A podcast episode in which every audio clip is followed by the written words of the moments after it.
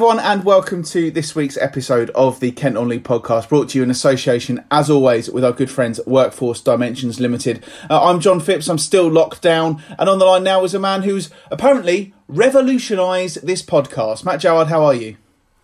Uh, very good, yes. We're trying something a bit different here because um, I've been using Microsoft Teams at work quite a bit, and we thought that we would try it on Microsoft Teams on the pod so we can hopefully the quality a little bit different when you can do your editing and it'll be a little bit easier, Jon. Has it revolutionised the podcast after 117 episodes? Is, you know, quite out there, to be honest. Uh, well, th- but that's what you've, you've said to me. You've said, yeah, you said to me, this is going to revolutionise it. Uh, so you might even get, well, hopefully we'll get more than more listeners then, and maybe the quality will be better. So if it is better, please send us a like or whatever it does from that point of view yeah, do let us know. And also, uh, the advantage of this is is uh, we've been able to bring a third party in to join us for the show. So uh, instead of just hearing from me and Matt, we've also got a guest lined up as well. So on the line now as well is uh, former Kent Online journalist, uh, but bit of everything really. He, likes American football, but you're not here to talk about that for a, for a change, Hody. Uh, it's Alex Hoad. How are you coping with lockdown, Alex? Uh, I'm coping very well, thank you. I'm delighted to be your third wheel today. Thank you so much. Yeah, um, well, we, you know we thought it, might be a nice change for other people to, to hear from someone else. So, um, yeah, tell us about your lockdown and, and, and, what you're up to. You've not been working or anything, no? Uh, no, I, I'm one of the, the, the, great statistics. So I've actually been made redundant as of the end of March, um, and uh, yeah, so I'm actually timing could be it could be worse to be honest because I've got two kids under five, so I'm at home looking after them. My other half's a key worker; she works at a primary school, so it means that I can do some some real parenting for once. And uh, my my gosh, I'm I'm just loving it. I suppose um, I've seen Martin Lewis, that fella on the telly a lot, and he's saying people who who were made redundant at the end of at the end of March, you can still go back and get furloughed by your old employers. Is that is that right?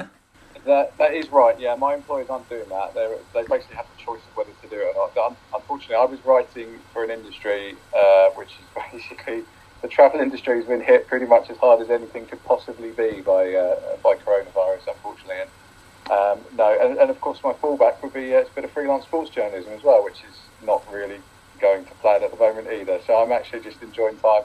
I'm just really, really glad that I've got a very small bit of space to myself, a little garden, and we're able to make the most of uh, the spring like or summer like weather actually we're having at the moment, and things could be a lot worse. I'm, I'm being I'm being grateful for what I've got because a lot of people are worse off. I know. Yeah, I suppose from my point of view, obviously, uh, Alex, I am a uh, B and B owner who does sports journalism on the side, so you can imagine uh, exactly. I, I, understand exactly where you are coming from. It is. It's incredibly tough times. I, have I've been saying to people, it feels it feels like a film script, and we're just kind of all like peripheral figures in this uh, unreal situation that no one alive has really ever seen before, and, and, just you just dread to think what the next twist and turn that's going to come next is going to be. And how are you, Mr. Gerard? Yeah, good. Yeah, I, I, um, I was furloughed, but now I was taken out of furlough, so I am working this week. Uh, next week I will be furloughed. So um, yeah, I've been doing a bit of gardening, um, doing a little bit of teaching with the kids. So it's been yeah, as Alex said, particularly after the, the, the news about Boris Johnson last night. Um, you know, it just seems like a crazy world we're living in. You just can't fathom where it is, and people are talking about exit strategies and all sorts for, for the lockdown, but I've got no idea when this is going to end, to be honest. So, you know, I've written off basically April, and, you know, you look at some certain country, I think Austria, of opening certain places, but all restaurants are still and bars are closed till May, so there will be certain social distancing. So, yeah, I've just got no idea where we're going from here. It's just crazy, crazy times. Yeah, I feel we should really say as well that although obviously we are doing a, a podcast about non-league football, we know that there's many, many more important things going on elsewhere in the world. Um, but I guess this is just kind of our sort of release from it all, uh, I guess, and hopefully it gives the people that are listening to this 45 minutes or so of, of, of thinking about other things.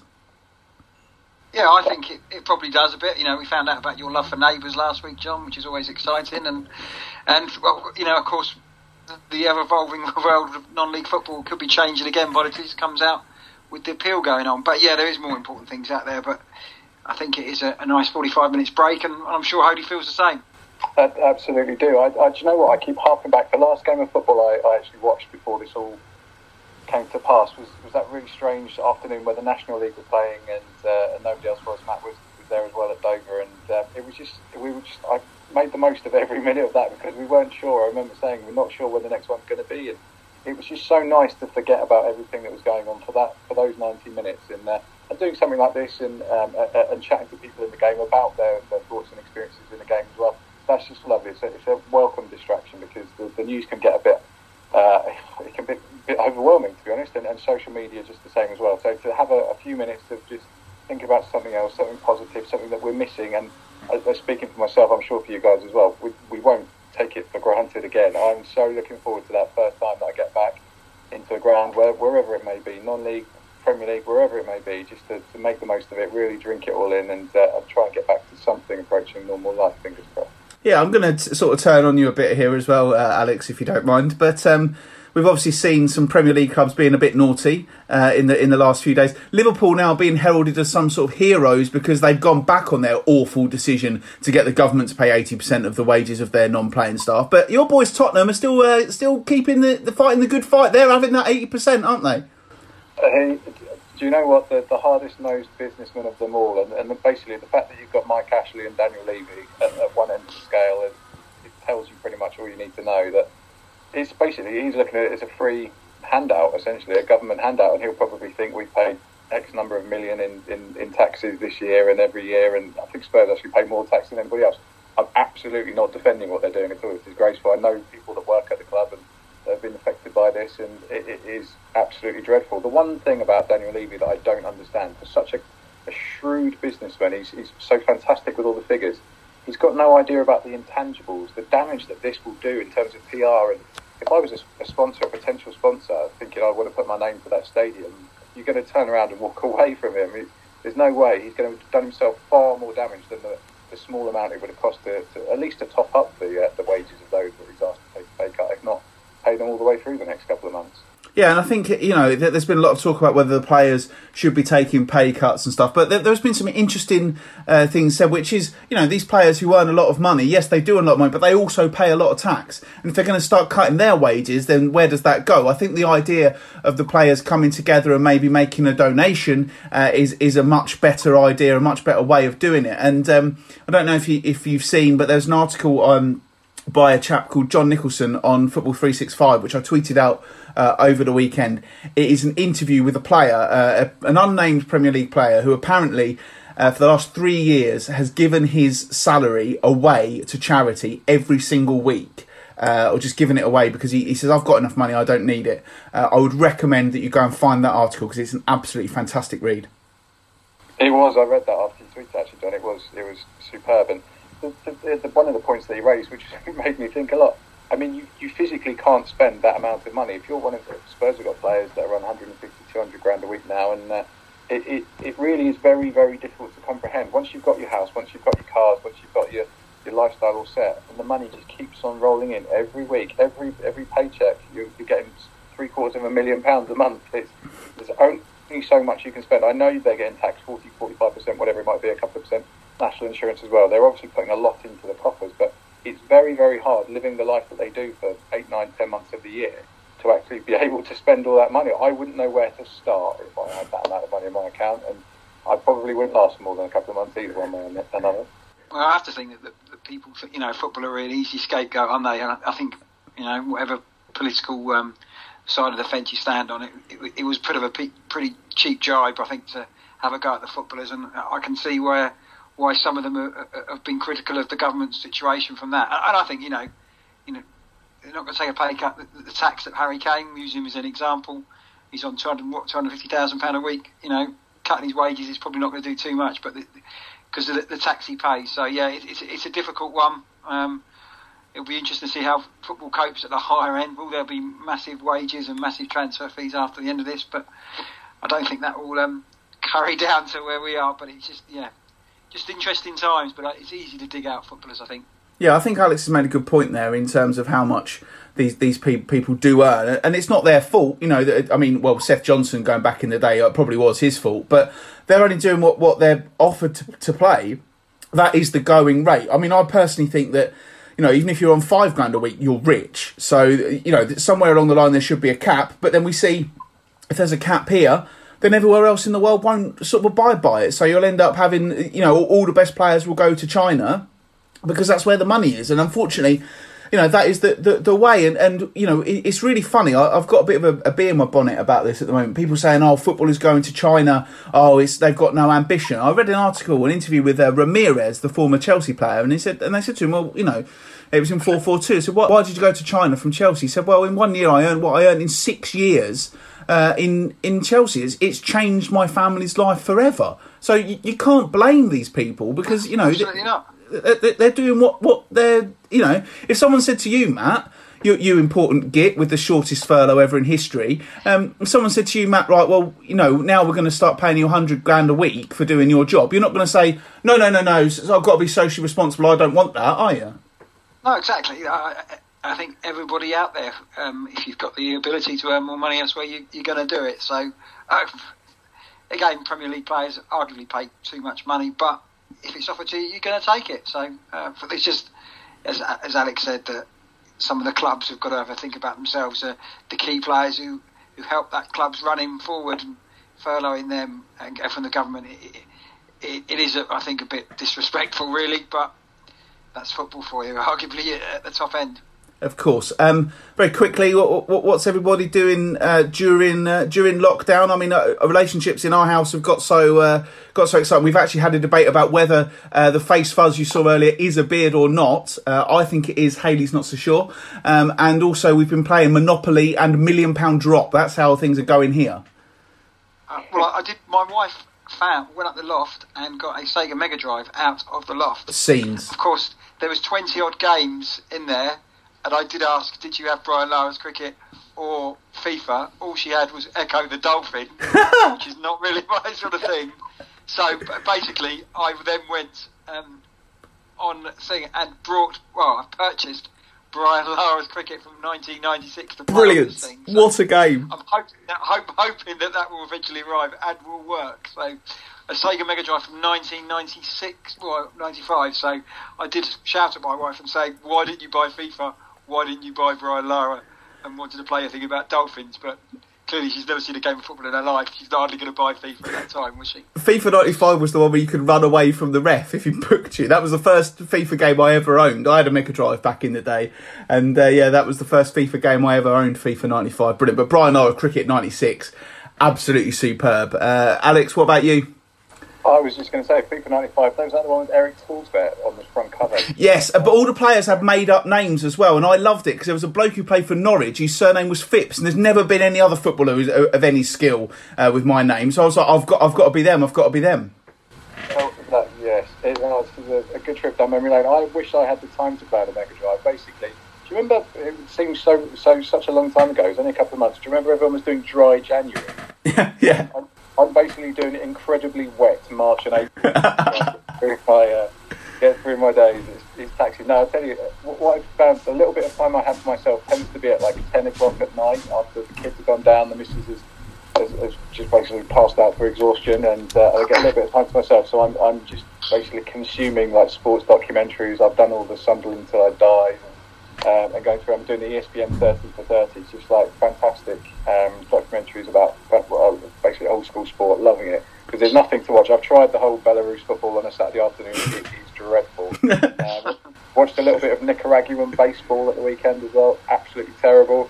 Um, and I'm giving up on the very meagre amount of live sport there is and just going back to the, the classics, the glory days, and, and, trying to get under the skin of it. They're fantastic. Did you watch the virtual Grand National at the weekend, lads?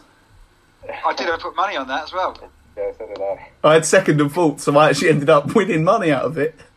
Oh but, but it bizarrely was, I was watching it and I rang my mate who's into the horse racing and, and I said, What's this? It was so realistic, wasn't it? I couldn't believe how they did it until you went and really looked about an inch away from your screen and you realised they were computer things. But I thought it was bloody clever though, wasn't it? I don't know they did it, but made me laugh. The weeks before, the greatest horse racers of all time, uh, run the national, Red Rum one. What a surprise! I could have told them that without putting it into a computer. It uh, it was a spectacle. The, the, the, problem was though that everyone I think piled on because it was the first opportunity to log into your gambling accounts for about a month. So, uh, so everyone went on. I think a lot of good money was caused, uh, raised for good causes as well. I think a lot of the uh, the winning bets were matched or something, given the bookies, given them to the NHS, and it was uh, it was a bit of a light relief as we said. Anything to just swirling negativity of the world at the moment. So it was a little bit of light relief for 20 minutes at, at some point on Saturday. I was disappointed though because the graphics were so good that it just wasn't like a little stick horse or something like that. That would have been pretty, made me laugh even more. If they, you know, the old glory days of the Mega Drive when these things, were like sticks, it, would have been better that way. But it was so realistic. Seaside, seaside amusements where you get that kind of like the road, like six Yeah. or eight of them. That'd be great. Pay two pounds and, and, and hope that the, the purple one won. Oh, it was just, it was just so No, good. but, but Folkestone Market, that used to be the king for that, didn't it? down the rotunda it was. That was Yeah. uh, many, many happy hours spent down there. Yeah. I um I, I love the fact that on the virtual race they had like stewards running up and fixing the fences after they jumped over. anyway, uh, this uh, this new uh, fangled uh, revolutionised podcast is our 118th episode, and I can only say on that 118 got your number. Do you remember that, lads? They still do that, don't they? The blokes with the moustaches who look like. Yeah, they've um, turned into like uh, one of those um, payday loan money sharks now instead. Isn't that great? Is they really? Yeah, 118 money apparently. Oh, right. But- but It would ever ring anybody and say, "Oh yes, um, can I have the number for Domino's Pizza, please? Oh, would you like us to connect it for about three thousand pounds?" People would think, "Yeah, we would." So, uh, yeah, one one eight got your number. That was advertising at its best, I suppose, wasn't it? Really? The fact you remember it all these years later, I suppose, is, is something Yeah. ironic about it. But um, not as good as Ronseal. Does exactly what it says on the tin. Yeah. Uh, anyway, so let's let's move on then. Obviously, last week we did a show on Tuesday, and um, pretty much as soon as we'd finished recording, uh, the National League announced that their season had been uh, suspended indefinitely. Uh, that has now sort of uh, carried on, so they're they're in with everybody else. The National League they haven't made a decision yet on if this is the end uh, or what they're going to do. Um, I've, I've spent my time uh, before chatting today, looking through what some of our clubs are doing. Uh, Ebbsfleet United, surprisingly in the relegation zone, Matt believe uh, and Alex believe that the season should be null and void. Isn't that gracious of them? I'm shocked to my very core about that. Well, they did say they did say that they, you can promote Barrow from that point of view. Oh, that's good of them. Make the numbers up. So there you go. So congratulations. The Barrow and Ebbsfleet Supporters Union. There'll be half and half scarves coming out for those two. And will be coming through. Yeah, unsurprisingly, uh, uh, Ebbsfleet um, did, but, but I think they would get relegated, wouldn't they, on the points per game ratio? I think Yeah. that's what they're. Yeah, so Uh, yeah, Dart- yeah, Dart- surprising, really, to be honest. Yeah, Dartford down in uh, National League South as well. They've put a statement out, an interview with their chairman, which is actually a very interesting read. Uh, it's on their website at the moment. Uh, but they've said uh, they believe that points per game should be used for promotion. But obviously, with the leagues below them all being cancelled, there'd be no relegation. So I think they would quite like uh, to, to, to see the season just brought to an end on a points per game rate, uh, ratio. But uh, as I said last week, and, and Alex, you're welcome to, to give us your point of view. It's all the decision at the lower levels was too hasty because whatever happens at the top is what's got to happen all the way down. I, I tend to agree with that. Yeah, that it was certainly was very hasty. I don't know why they, they did it. I know that it was. It was down to like the contracts of the players and things like that. But it, it did feel hasty at the time, and in hindsight, it, it certainly was. And the clubs have done really well to kind of mobilise themselves. I think most of them set up crowd funds and things like that to basically see them through this time. Because hey, if Spurs are having to go to the government to uh, to, to sort out issues, then then you know that um, that the clubs lower down the food chain are going to be in a world of trouble. So you're basically relying on the, the goodwill of the supporters. They're so often in non-league, and uh, um, it's been fantastic to see the kind of the, the outpouring at a time when not many the man on the street isn't particularly flush with cash at the moment. Very many of them have been furloughed, and as, as we all know, or jobs gone, and it's. Uh, it's, it's hard to, to think oh, I'm going to just chuck 50 quid towards my local non-league team, but a lot of people are doing it. It's going to help them through. Everyone wants to get back to normal, and we want for all of our clubs to be there when, when things do eventually get back, be it in August, September, whenever it might be. And um, I, think people are doing their little bit if they can to, to try and make sure that that does happen.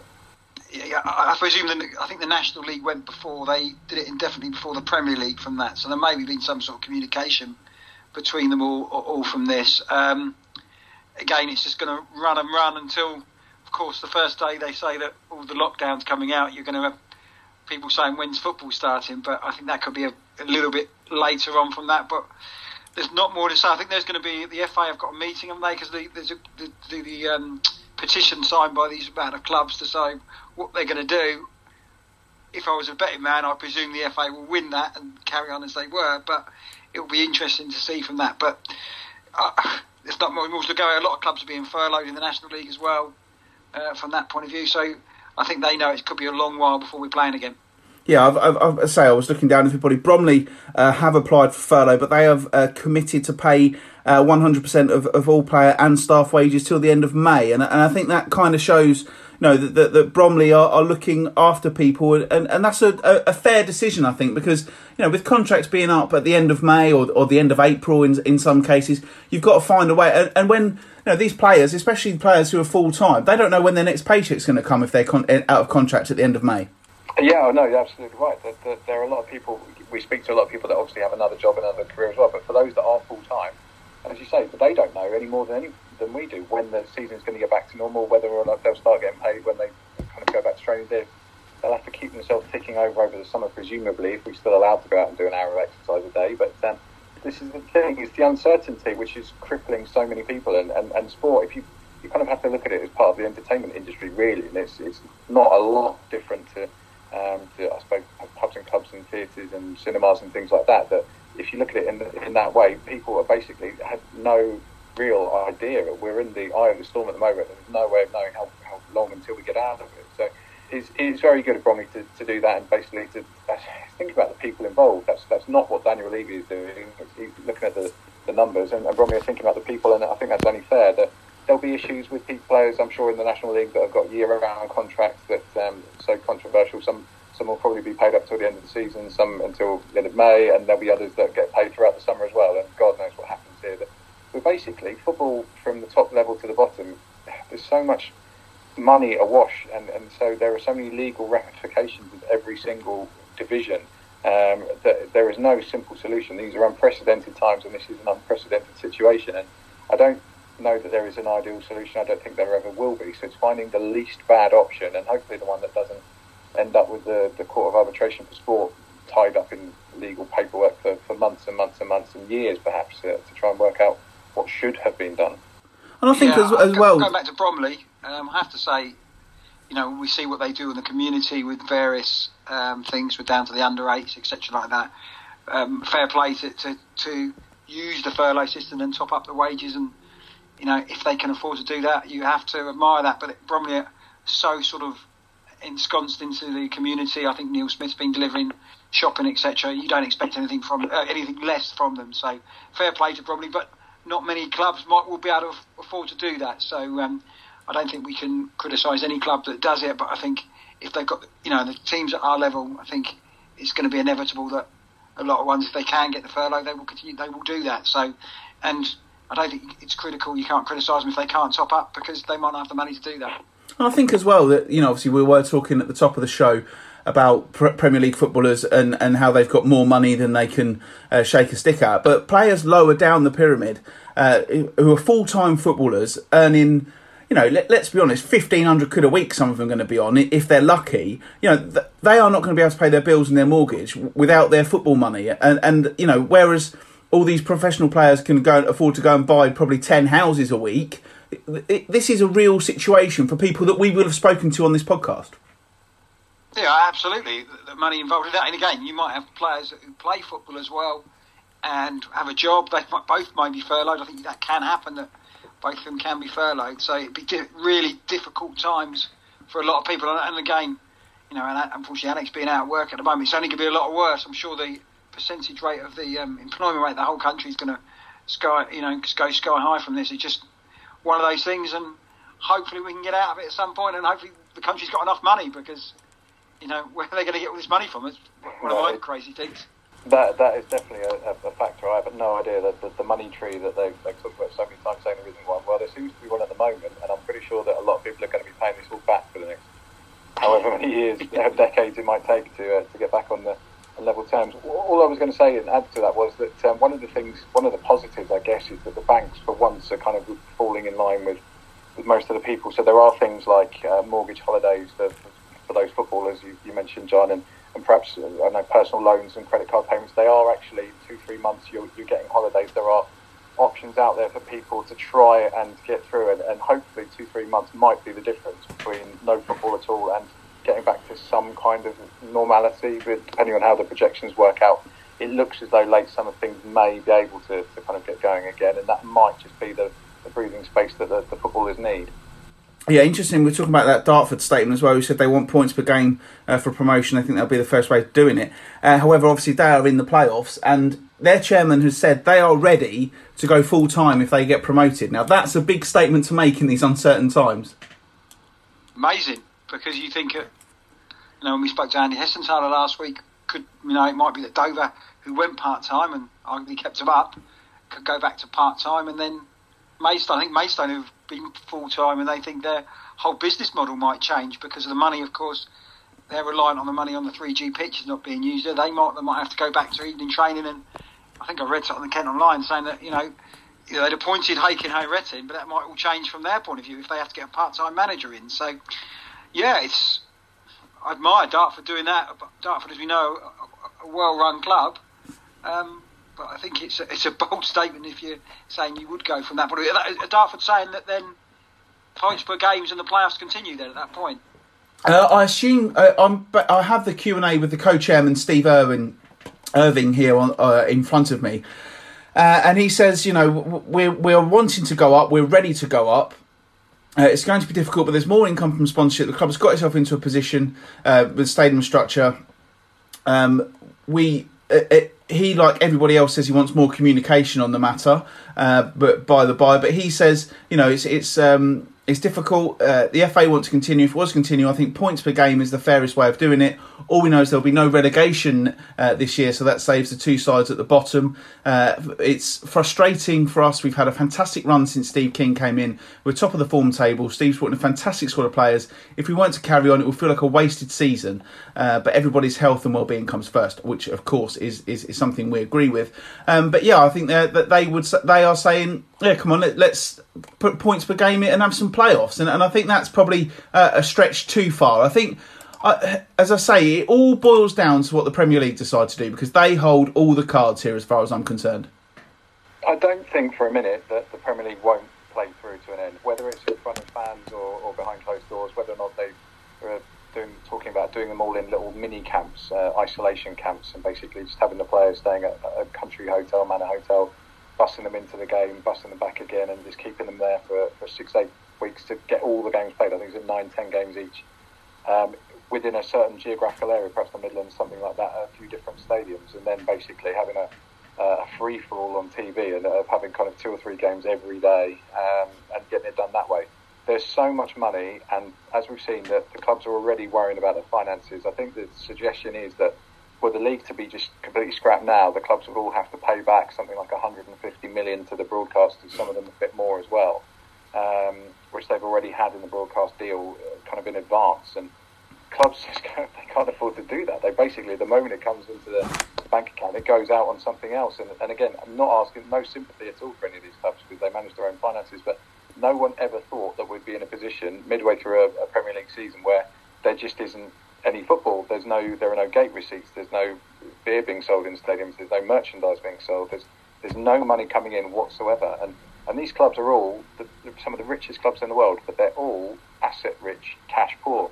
They don't necessarily have enough floating around in the current account to pay for three or four months' wages for all the players and all the staff. And I think that's probably why you're seeing the decisions around the furloughs that we are at the moment. And um, I, I cannot see from all the things that I've been told from within the game. I can't see that the, the Premier League won't finish.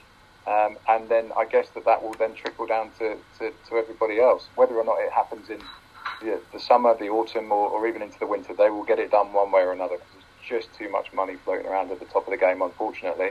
Um, and that is often put above the, the, the health and safety of people that, that work within it, unfortunately just reading on here about the Spanish league, they're thinking that they're resuming could go by the end of May, and they're basically saying they're losing nearly a billion euros if it doesn't get completed. So I think um, Alex's point has been really uh, said straight away there that there's too much money in the competition to do with it from there. But there seems to be that you know the, the, the more thing that things are definitely going to get going again. But I don't know where people are getting these miraculous dates from because you know, apart from when the lockdown ends, I think I presume you just can't let everybody out again. There's got to be a, a trickle feed from this sort of thing. So um, I'm no expert, but I don't know whether the La Liga president maybe he thinks they can start on the 28th of May, but maybe they know something better than I do. But I presume lockdown just doesn't end and we go back to normality, is there? No, Spain have obviously got bigger problems as well because uh, I think they're a long way off thinking they can be able to end their lockdown. Looking at the at this horrif- horrific statistics coming out from there at the moment. It's just crazy. So, but we'll wait to see what happens from that point of view. Again, when I keep thinking about it. Is there going to be a cut-off point from this? So, if we're not paying by the 30th of June, do they say the National League finishes, or do we do we decide right the National League will carry on till completion and we start the new season in a different sort of time? So, see, now this goes back to the Ebbsfleet statement, uh, which I do have in front of me as well. Uh, see, I didn't actually just throw this one together. I actually thought about this one, uh, but they are basically saying it's it's it's that there are unknowns and variables, of course. Um, but he says, you know, the difficulty is about players. It says coming back at some time in the future to finalise the season appears to be less likely and less possible each day that passes. Many clubs, including us, uh, run on a 44 week contract a year for players and playing staff, which means in four weeks' time, our squad is no longer ours. We would somehow need to go to market and retain and recruit an entire squad for eight matches to be played at a point in the future that no one at this present time has any certainty around. There are far too many variables. There are a number of other impediments to this, such as player contract law, financial feasibility, etc. If it was determined that no football would take place until August the 1st, for example, and the first eight matches would be a finalisation of the current season, how would that in any way be palatable given squads would probably look very different and essentially been built for the next season? You can't have the final crucial matches of a season battled out by new squads. And I think uh, make a good point there because if they went out there bought signed players, uh, National League standard players for those eight games, and it all went completely wrong, and they ended up being relegated. They'd be stuck with a National League South T club with National League players, and that's the difficulty, isn't it? It's, just one of the, the, the many uh, challenges and, and uh, the wrinkles that need ironing out. There's there, there is a playing staff absolutely in terms of contracts, and there are some. Again, going back to the top level, there are players that are out of contract on June the first a couple at Chelsea, I think Pedro and uh, uh, and Willian perhaps on, on June first. And yet they've got someone else, a guy, is it Ziyech from um, from Ajax that's coming in? I think on June the first, his pre-contract. Do you play him because it's after June the first? Are you able to extend the contracts of the other guys to play if it's after the, June the first? What about the new kits that come for the new season? New sponsors? Is it this season? Is it last season?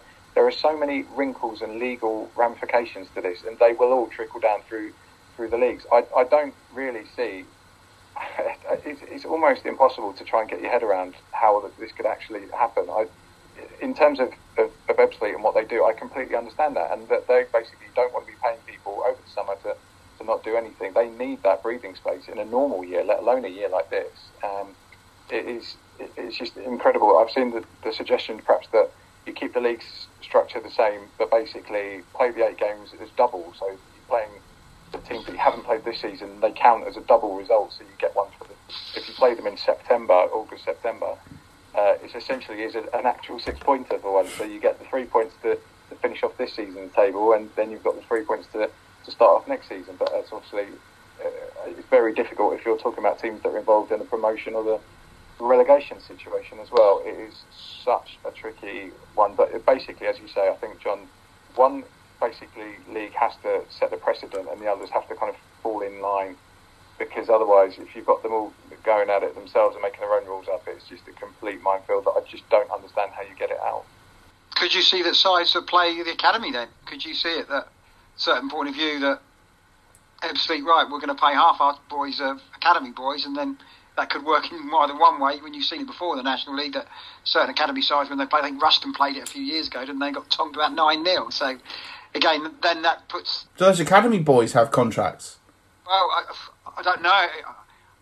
Arguably, they're in education in some of these things from that point of view, isn't it? So I don't know if, if that works from there, from that point of view. And it is an interesting thing. I mean, uh, looking at um, obviously a team who we don't cover on the Kent Only podcast with Gillingham, I know that they some of their second year scholars are in a bit of limbo because obviously this is the time of year where their contracts would be up but you, know, it's kind of the same thing as we're talking about about with Ebbsfleet, isn't it? You know that they they might have to play some of these kids at some point during the season. So who knows what's going to happen? It is an absolute minefield, and as we said before, I don't know who's going to make these decisions. But again, it's probably going to come from the Premier League, and then we'll get down from there. I'd love to know the poll of the National League, and we're looking at our National League sides here. How many sides? I presume how many sides would want it to carry on and somebody end it there and then. I presume it would be more that want to end it because the only sides who like to carry on are the sides who are going to looking to get promoted, isn't it?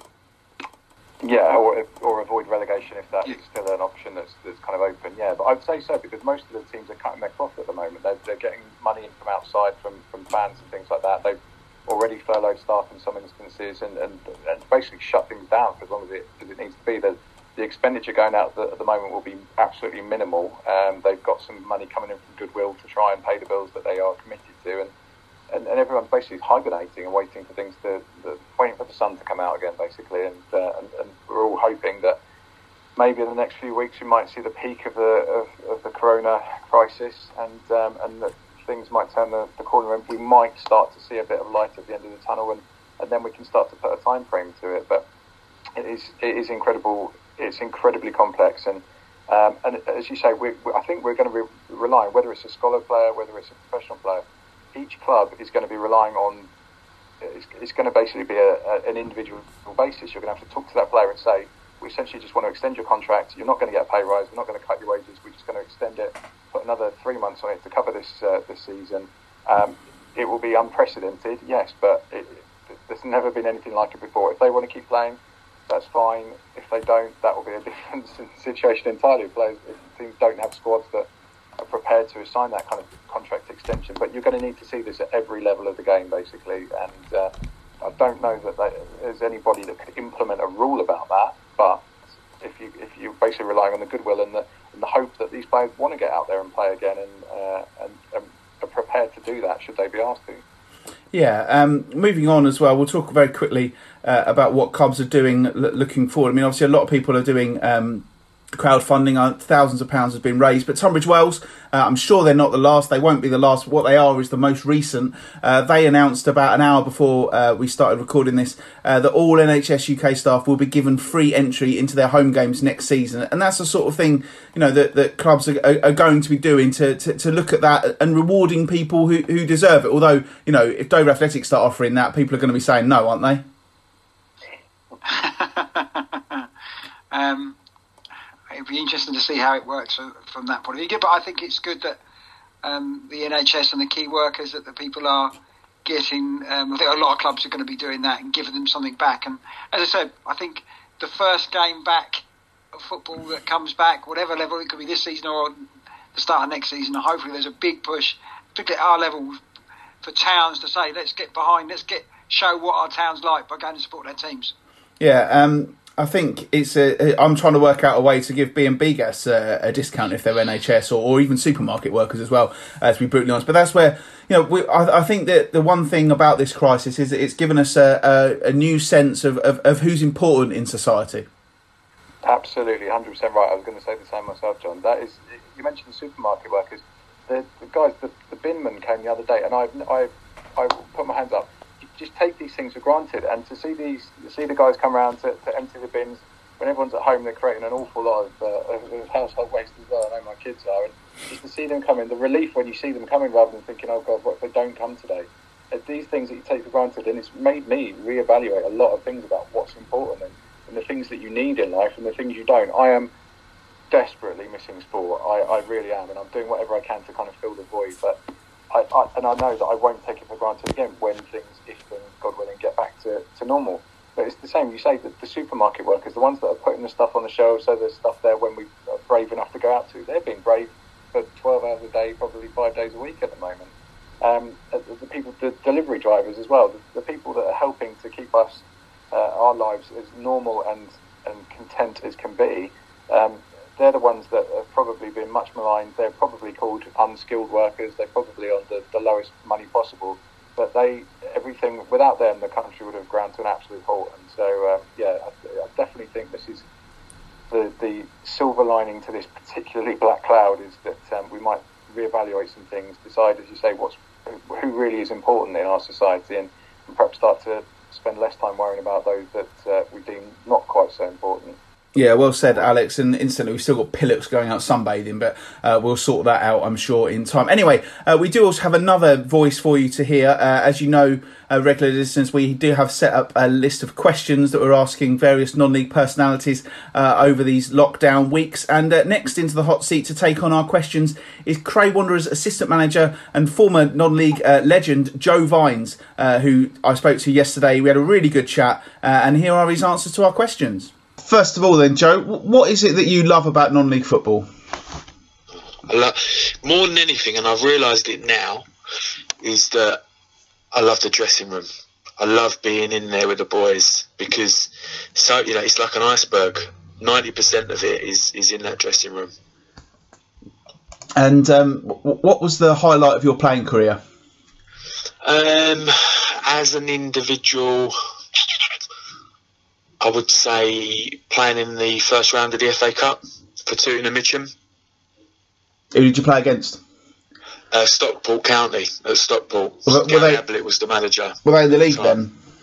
Yeah, they were in the league then. Yeah. Oh, so that must have been a great day for you. Oh, it was unbelievable. It was a great night as well. Um, we got we got battered five 0 but it wasn't it wasn't really about that. It was it was about the whole um, the occasion and sort of the all the noise around it. I don't think people take the FA Cup as seriously as we did at that time. It was a, it was a real big thing. I suppose for a non-league player, that is the holy grail, isn't it? The FA Cup first round. Yeah, because you know it depends on what level you're playing at. Because you know if you're one of these boys that have come out of the league and you've already played in the first round, um, you know it, it, wouldn't make much of a difference. But you know coming from a real low level, which I did, like pretty much Sunday league, and then work my way up to levels to Conference South, it was still a big thing. Um, and it was just, you know, we beat some good sides along the way as well. So it was the whole journey to it, and sort of the noise around it got louder and louder as we got closer to those games. Um, I mean, we we drew with Eastbourne at home. Uh, we were we were leading and we, we drew. They scored a late night uh, late equaliser, and then we went down there on the Tuesday and beat them and it was brilliant. It was just the whole occasion around it was just great. Uh, who was the best player that you played with? Uh, it's difficult. It, there was there's various players that brought various things. I mean, the best technically, in my opinion, was a guy called Alan McLeod. Um, he came through Arsenal he was a Scotland under 21 international, um, but he floated around non-league for a bit. But he was a nutter. Um, but technically, he could find room in a phone box. Like he would, the way that he could go and get the ball, he could also cause a fight in the phone box. But he'd go and find the ball um, anywhere, and he, it was his first touch was brilliant. It was always the right first touch. It was a class act. And who was the best player that you played against? Who was your toughest opponent? Oh, I played against I played against Steve Morrison um, when he was at Bishop Stortford, and it was the FA Trophy. I was at Lewes at the time, and we was in a played in a really good Lewes side. Come fourth in the um, in the, the, the, newly formed Conference South. So we got promoted via playoffs, and we jumped two leagues in one. And um, I was playing centre half with big Franny Duku, Francis Duku, and he that Steve Morrison, they beat us I think three one. He scored two, but he absolutely ruined me, and he did things to me that nobody else had done, like kick the ball around one side and run around the other, and he just dominated me in every single way, and it had never been done to me before. Um, it killed me really, but very very good player. Who was the biggest influence on you as a player? Um, I mean, you can go for well. My mum and dad obviously really supported me, but in terms of playing football and, and enjoying football at non-league level, um, you know, the there was two. One was my uncle Francis, so he played non-league for a long time, played for Kingstonian and Dulwich Hamlet, and I used to go and watch him when I was a kid. Um, but really, the one the the one person that really made me enjoy my football um, was was George Wakeling and was my manager at Bromley and as a uh, Tooting Mitcham. Did you score many goals? And, and if so, what was the best one you ever scored? I scored a few. I sort of used to average between like two and five a season. I wasn't exactly prolific as a centre half. Um, the best one I scored, I scored for Tooting Mitcham. I scored a header from outside the box, straight from a corner. Nice. Um, I was making my way up to, to the get in the box, and for some reason my brother was on the ball uh, on the corner flag. He he took it early and just sort of drilled it. That you know, like the old um, Sheringham and Scholes corner. But rather than take it on the volley, I, I sort of did a 25 yard header um, that somehow managed to find its way in. Probably Well- my best one. Uh, who's your best friend in football? Um, really, my brother. I mean, it goes without saying. Um, you know, and the other one that I've grown up with is Sam Wood, who's at Bromley now. Um, you know, we lived in the same street, so he's effectively he's, a, and he's, he's an extension of my family. So he's my other little brother. What, what do you do uh, away from football? What's your job? Yes, I'm in recruitment. I'm a recruitment specialist. Um, I'm the director of a business that provides, well, it was embedded talent consultants. So we, we put a person on site within certain uh, technology startup businesses. At the moment, it's predominantly remote working uh, talent experts. How do you relax away from football? Um, I, I like to go and have a few beers, given half a chance.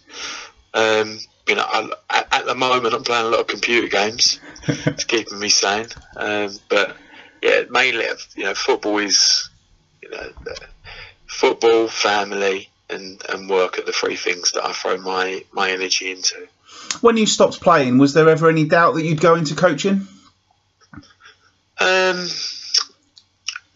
I don't know. George Wakeling used to say to me, "When you're a manager, you know, you'll you'll understand. When you're a manager," and I'd always say, "Oh no, I'm not going to do that, George." But um, when I went to Cray for the final time as a player um, to work with Tony Russell, we just sort of clicked, and I, I really the way that he arranged his sessions and the way that the team were were structured, it really sort of resonated with me. So you know, there was discussions. I, I did get offered a job as standalone first team manager, um, but it wasn't the right move. It was a scaffold level side, um, and I just thought it, it, it wasn't the right team at that time. Um, but when Tony came in and said, you know, do you want to be my assistant? It just fitted in perfectly, and you know, it probably saved me because you know I was such a you know a competitor um, that I missed the plan side. I still miss the plan side, but this is the next best thing because you do get the opportunity to influence, you know, and, and set your side out and, and still go and win, even if you're not the one out there doing the kicking. Um, so it's, it's it's very rewarding. And Cray Wanderers, I mean, what, what a fantastic couple of years you've had. We've had a yeah, we've had a great. Well, since I've come in, you know, I said to Tony, I, I've really, um, you know, I've only seen the good side of, of management. I've not really gone through any sort of difficult patches as such. We've had little spells in there, but you know, we've been riding the crest of a wave really. Um, you know, it's it's a great little club. Um, you know, the the owners are fantastic. They've backed us all the way. Um, and we've got a really good group of lads that we've managed to keep together. You know, the majority of those, and they all buy into it. You know, you, you can sound a little bit, you know, um, not flash, but you know, you can talk about philosophies and things like that. But you know, what that means is we've got a way of playing and we've got a way of doing things that we believe in, um, but the players do as well, and they've bought into it, and that's the only way it's going to work. Um, so, yeah, I mean, it's unfortunate this season season's ended, or this this is the season that never was, um, because we were flying, you know, since Christmas, unbeaten in twelve, you know, top of all the form leagues, and you know, every time we walked out on the pitch, we were just thinking we're going to win, um, but you know, there's nothing that can be done. You know, there's no point moaning about it. We don't feel hard done by. You know, Worthing are the ones really that should feel hard done by because they're sort of seven points clear and they've had a great season for a really young side. Um, but for us, we just, you know, we're pragmatic enough to, to say we can go again. um, as long as we can keep hold of our players. But you know, it's going to be tough because there's going to be other teams that are, are interested in them, and rightly so. Um, but we just got to, you know, hope that they trust in us and and they believe that we can go again. And just finally, what are you doing to keep yourself occupied during this lockdown? Uh, I've been doing a bit of running again, but the, the old knees and the feet aren't the best. Um, I'm just trying to keep. I've been. I'm also doing my UEFA B.